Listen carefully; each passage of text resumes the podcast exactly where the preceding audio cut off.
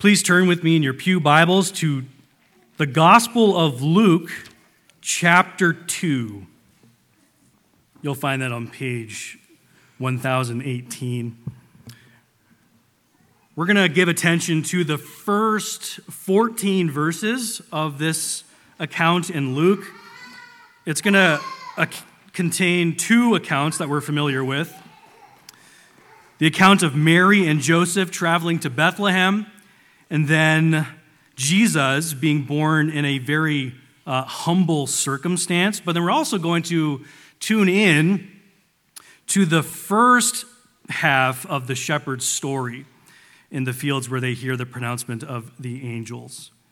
And so, as we read these verses that are uh, very familiar to us, having um, spent a lot of time perhaps hearing others read from them or reading it yourself this Christmas season, keep this um, keep this sort of theme in mind. Keep the sovereignty of God in your minds as we read this passage as the one who is in control over all of history and how God is the one who orchestrates every single detail on this earth.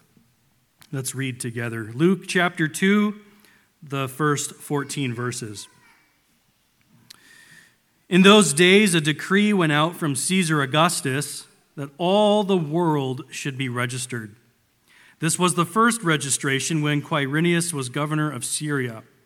And all went to be registered, each to his own town. And Joseph also went up from Galilee, from the town of Nazareth to Judea, to the city of David, which is called Bethlehem, because he was of the house and lineage of David, to be registered with Mary, his betrothed, who was with child.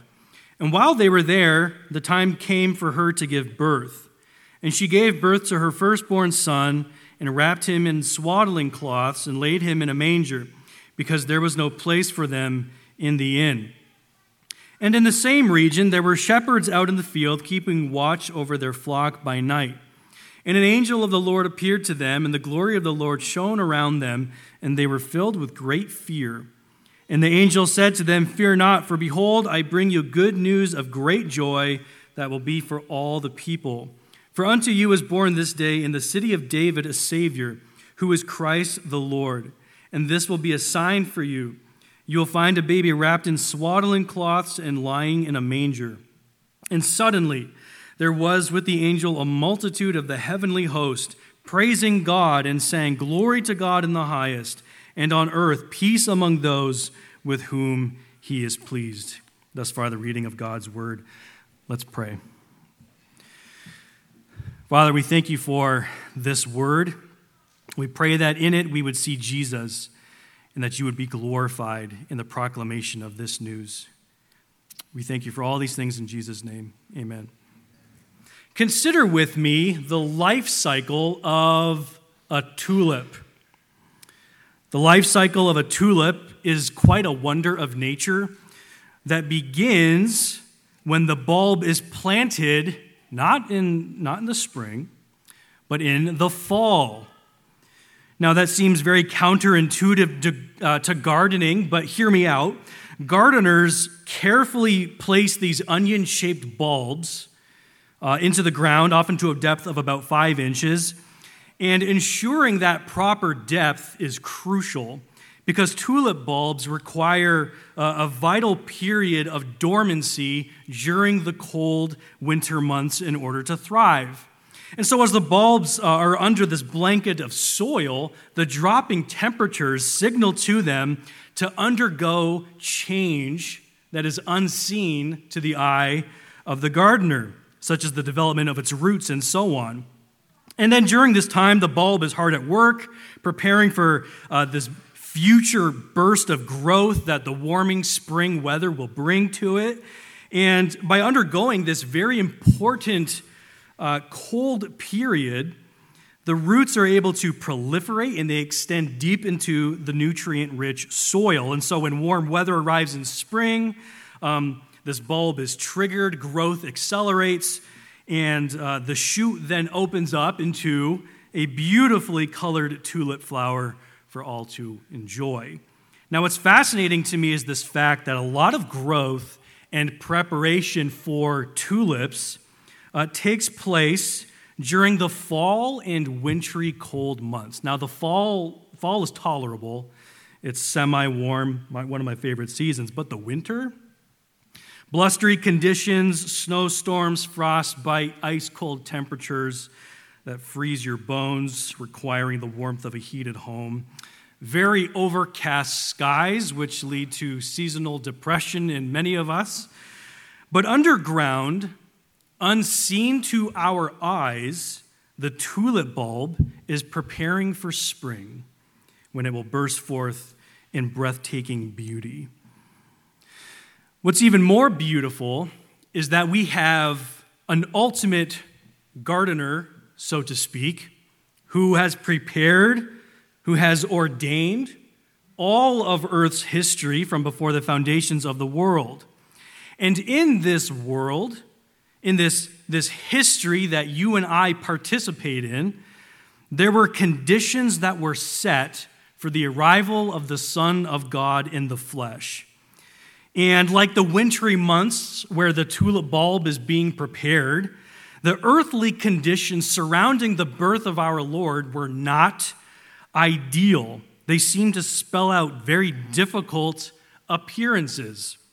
But the one thing that I want us to look at, this great theme this morning, is that despite earthly circumstances, God's work continues unhindered.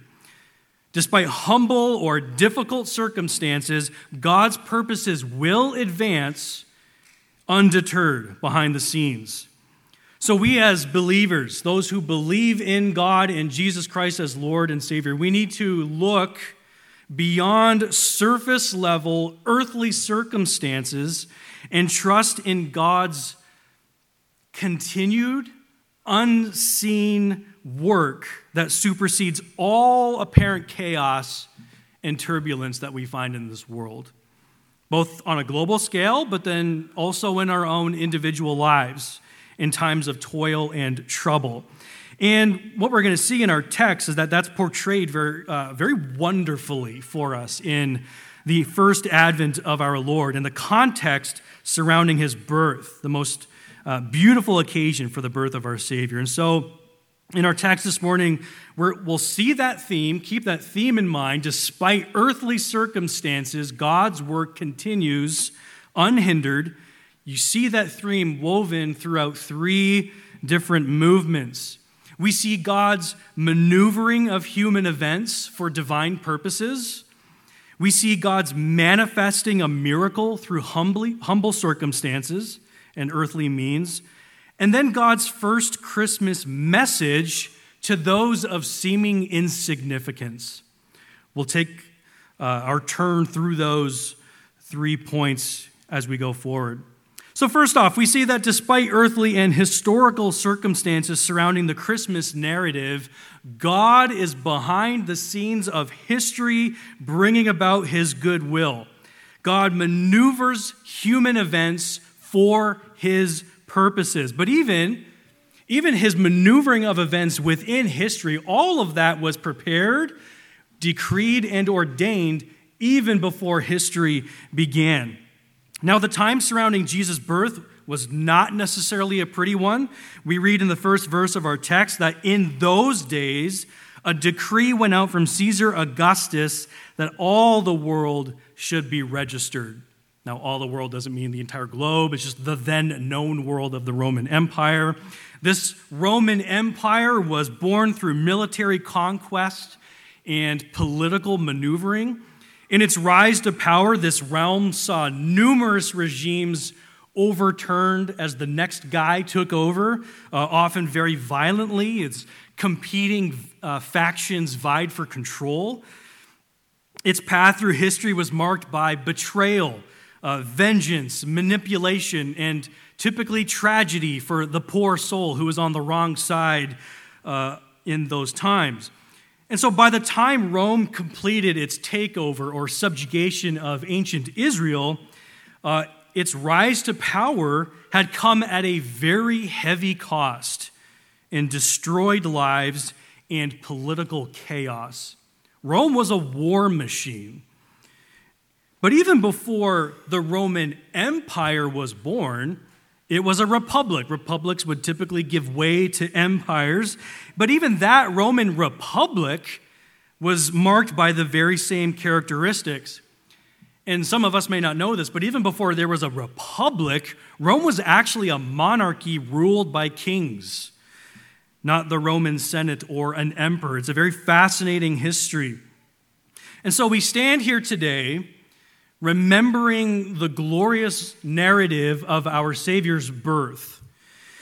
But we must not forget that his birth in Bethlehem was no accident, but it was the culmination of God's divine orchestration throughout history. Hear me out here, a little historical exercise for us. If we, if we were to go all the way to the very beginning of Rome, if it wasn't for the proud founding of the Roman monarchy in 753 BC, 753 years before Christ, if it wasn't even for that, there would have been no centuries long rule of kings to set the stage. And then, if not for the political revolution that birthed the Roman Republic, in the 6th century BC, the mechanisms of empire would not have been established. If it wasn't for the bloody civil wars of the first century BC with the ambition of Julius Caesar, his uh, uh, assassination on the Ides of March would never have occurred. And without Caesar's death, there would have been no vengeance sworn by his adopted son, Augustus uh, no rising of Augustus as the first emperor of Rome. And without Augustus, there would have been no census. There would have been no census decreed that sent Mary and Joseph traveling to Bethlehem, to the very place where prophecy foretold the Christ would be born. And so you can see how, from the very foundation stones of Rome to the murderous betrayal of Caesar, the vanity of empires, God choreographed all of history to lead up to this very moment in time. Scripture says that in the fullness of time, God sent forth his Son. Galatians 4. Truly, God alone is the author of history and the fulfillment of prophecy. You see how he employs peoples and the chaos of nations and the proclamation of rulers to pave the way for his purposes to be manifested. As a Roman emperor, Augustus consolidated much power that was in the palm of his hand and he decreed that a census be taken of his entire empire, but little did he know that he was a participant in the unfolding of God's glorious purposes. Isn't that cool? In his pride and in his hunger for power, Caesar called for the people to be numbered in his domain. And yet, God utilized even this restless, authoritative person to set the stage for one who is to come, who is far greater than any ruler. Not another restless ruler, though, but one who is to be called the King of Kings and the Prince of Peace. Unknown to Augustus, reigning all the way in Rome, that census was the impetus for this young couple, hundreds and hundreds of miles away, Mary and Joseph to make a difficult journey that through them prophecy might be fulfilled. The prophet Micah says, But you, O Bethlehem Ephrathah, who are too little to be among the clans of Judah, from you shall come forth for me one who is to be ruler in Israel, whose coming forth is from of old, from ancient days. We need to take courage from that this morning as we identify, so to speak, as pilgrims walking and journeying through this troublesome world. That if the Almighty God would see fit to usher in the incarnation of his Son through political turmoil and chaos, that God is still in control today. Though uh, chaos swirls around us, God remains sovereign over this groaning world. He works behind the scenes, accomplishing his will. Nothing takes God by surprise that takes place in world history. And through it all, he is shaping us, his chosen people, into daughters and sons of glory. And so we can have great faith that no matter what happens to us in this weary world, our Almighty God reigns. That babe that was born 2,000 years ago reigns. He reigns today. And one day we will reign with him in triumph. Moving through, we see how God manifested a miracle through humbly earthly means. Our text says in verse 6 while they were there, Mary and Joseph, the time came for her to give birth, and she gave birth to her firstborn son and wrapped him in swaddling cloths and laid him in a manger because there was no place for them in the inn. What we're going to see, uh, we're going to get a glimpse here of how Jesus, the Savior of the world, was laid in a lowly manger. But in so doing so, that very act of doing that shows that God was using very humble circumstances to proclaim the birth of the Messiah. And that circumstance is very contrary to human expectations of grandeur. And even yet, in these humble circumstances, there very much is a message of grandeur.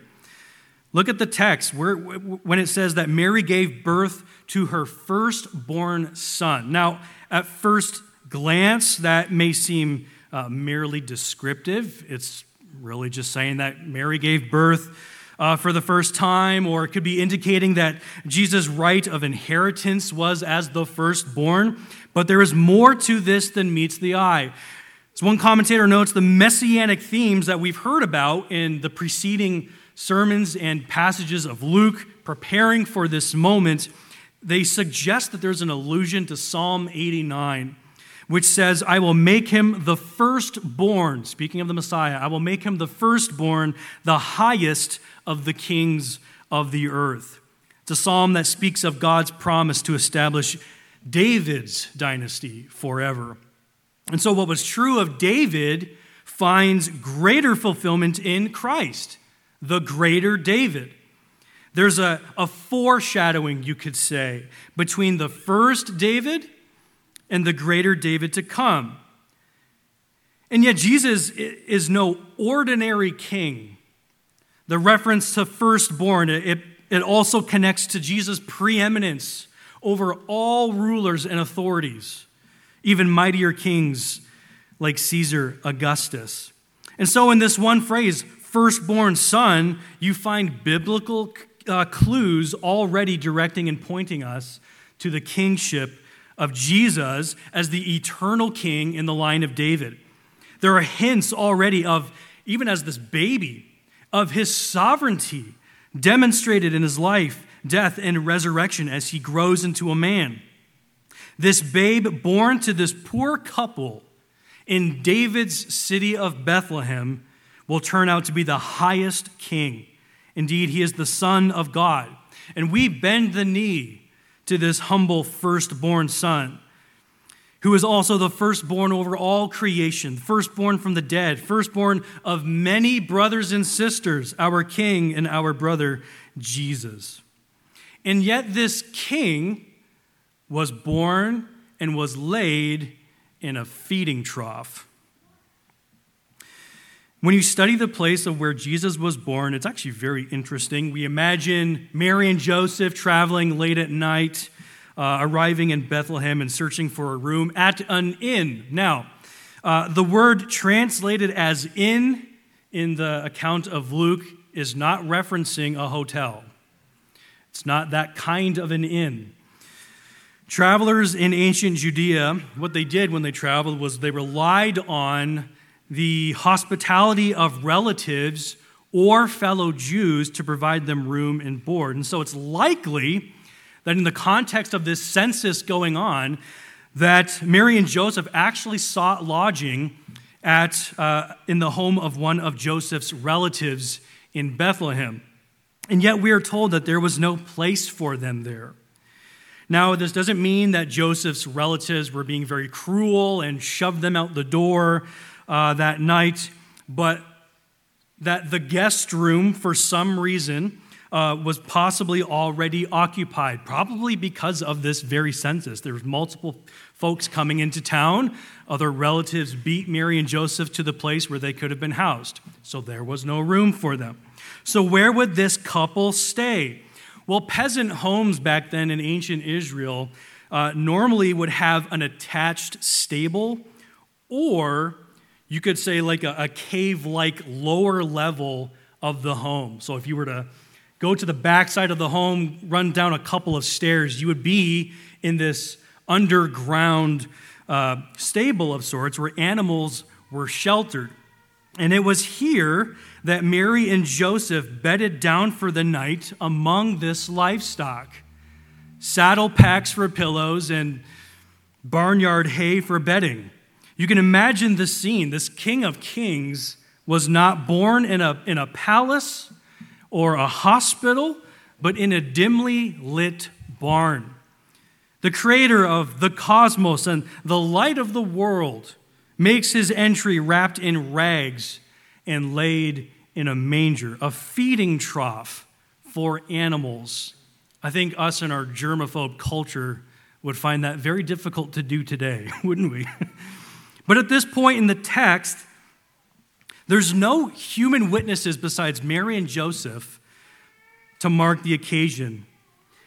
Now, we're going to see uh, soon that this good news is shared with the shepherds of Bethlehem. And so eventually, as, we, as we'll see tomorrow, they're going to make their way to the stable.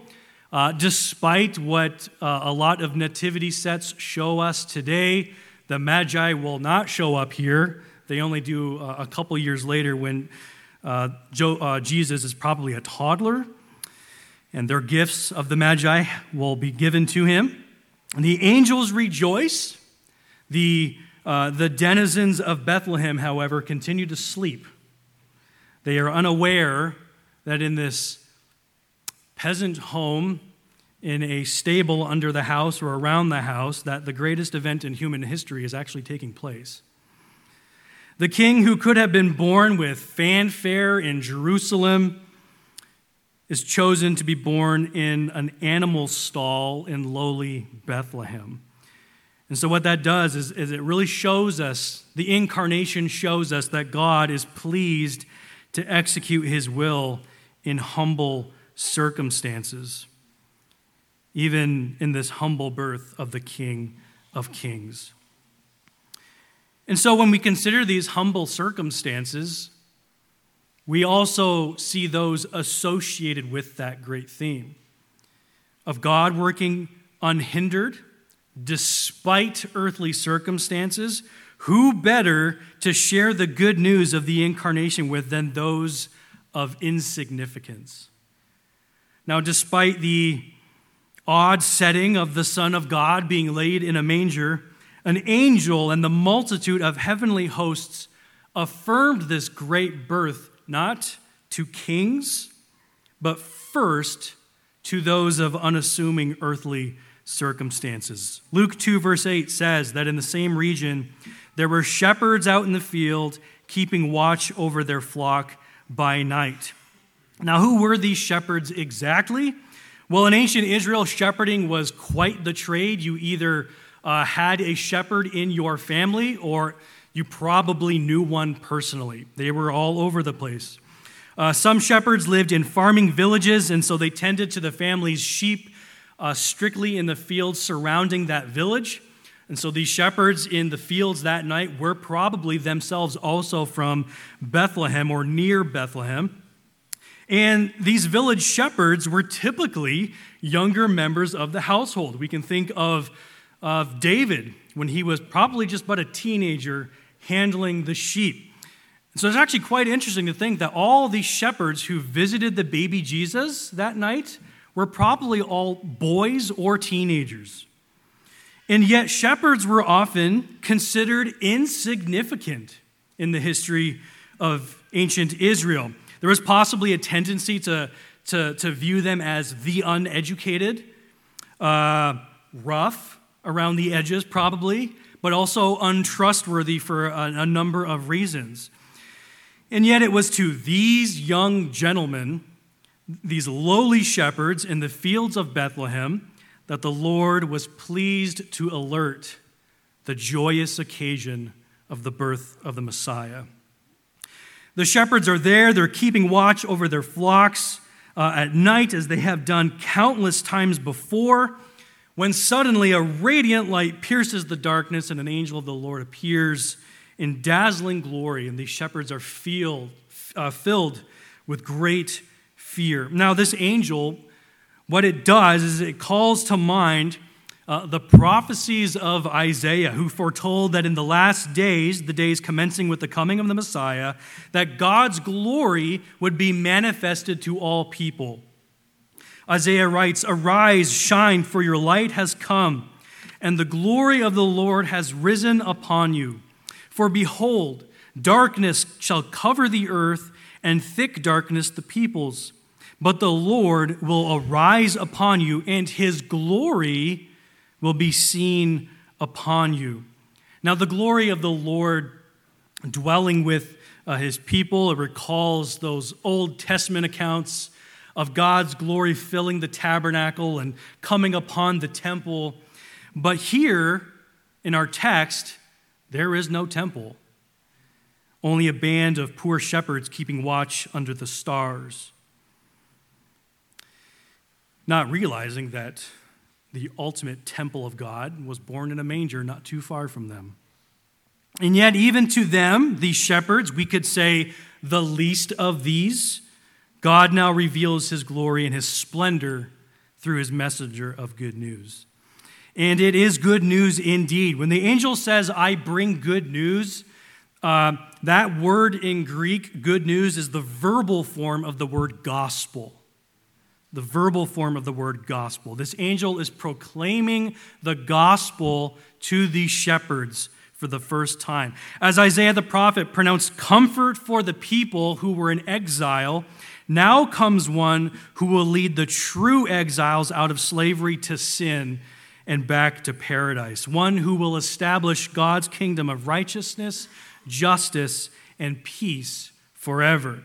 This baby who was born is the Christ, the long awaited anointed one, the babe who fulfills all the ancient promises made to Old Testament Israel that there would be a king.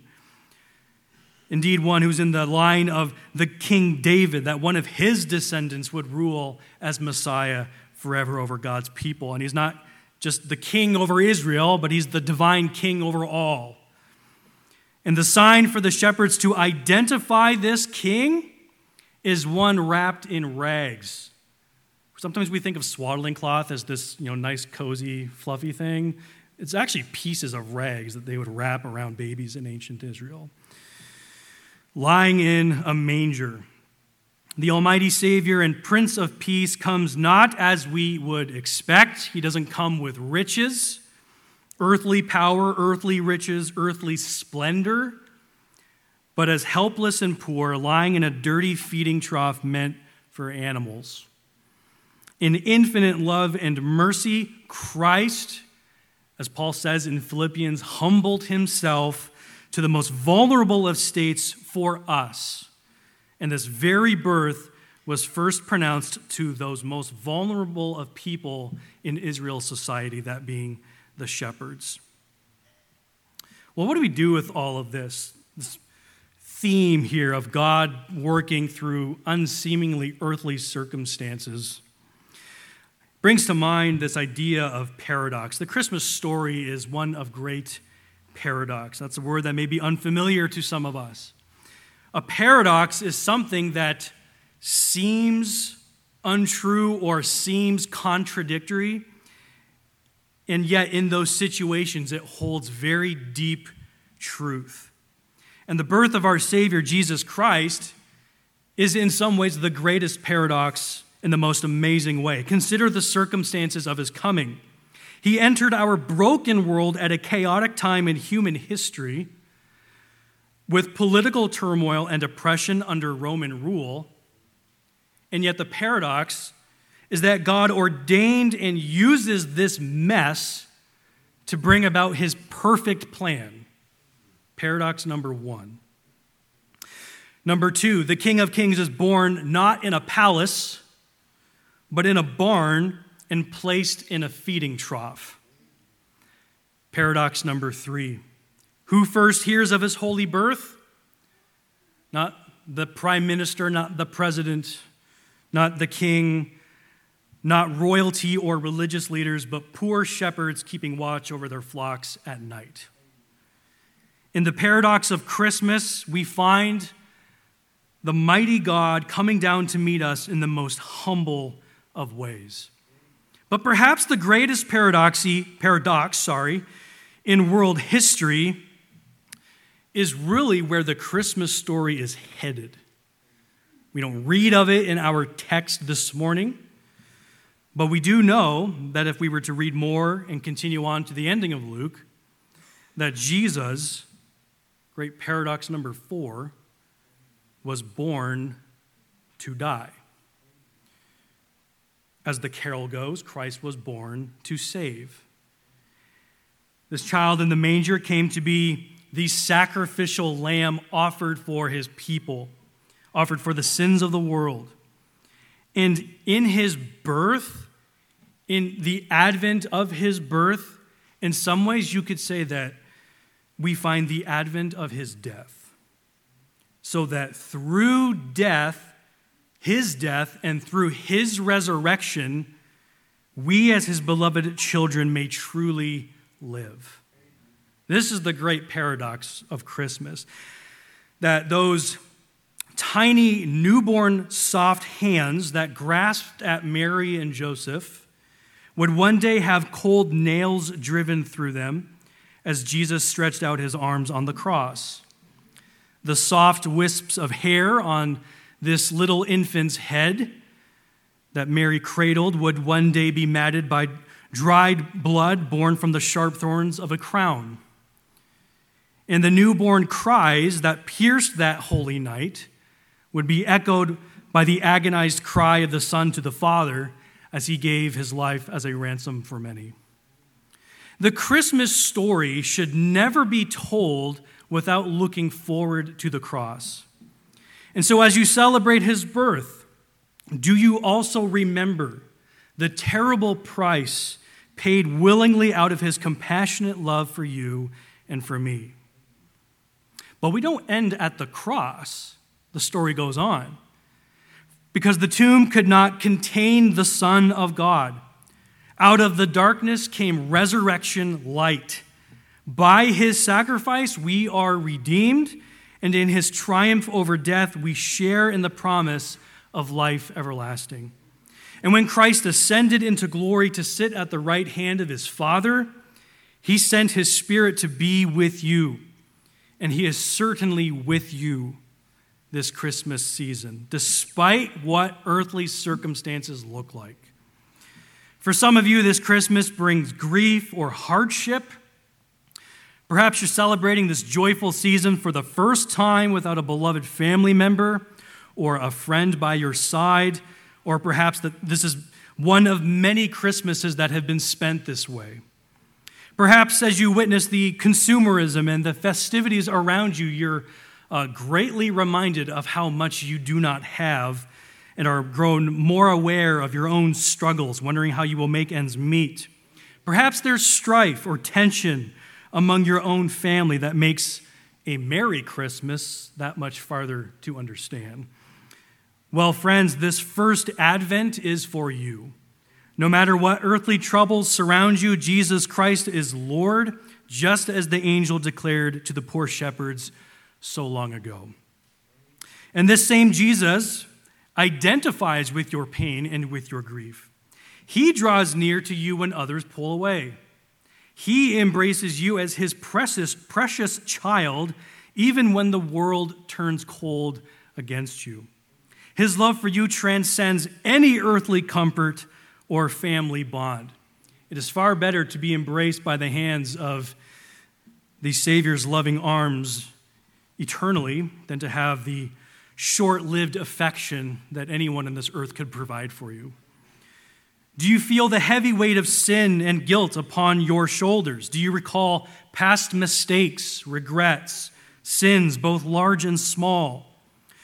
Well, Jesus stands ready to unburden you and to set you free because he is gentle and lowly and humble of heart. He does not lord guilt over us or shame you further. With compassion, he offers you in your lowest of moments forgiveness.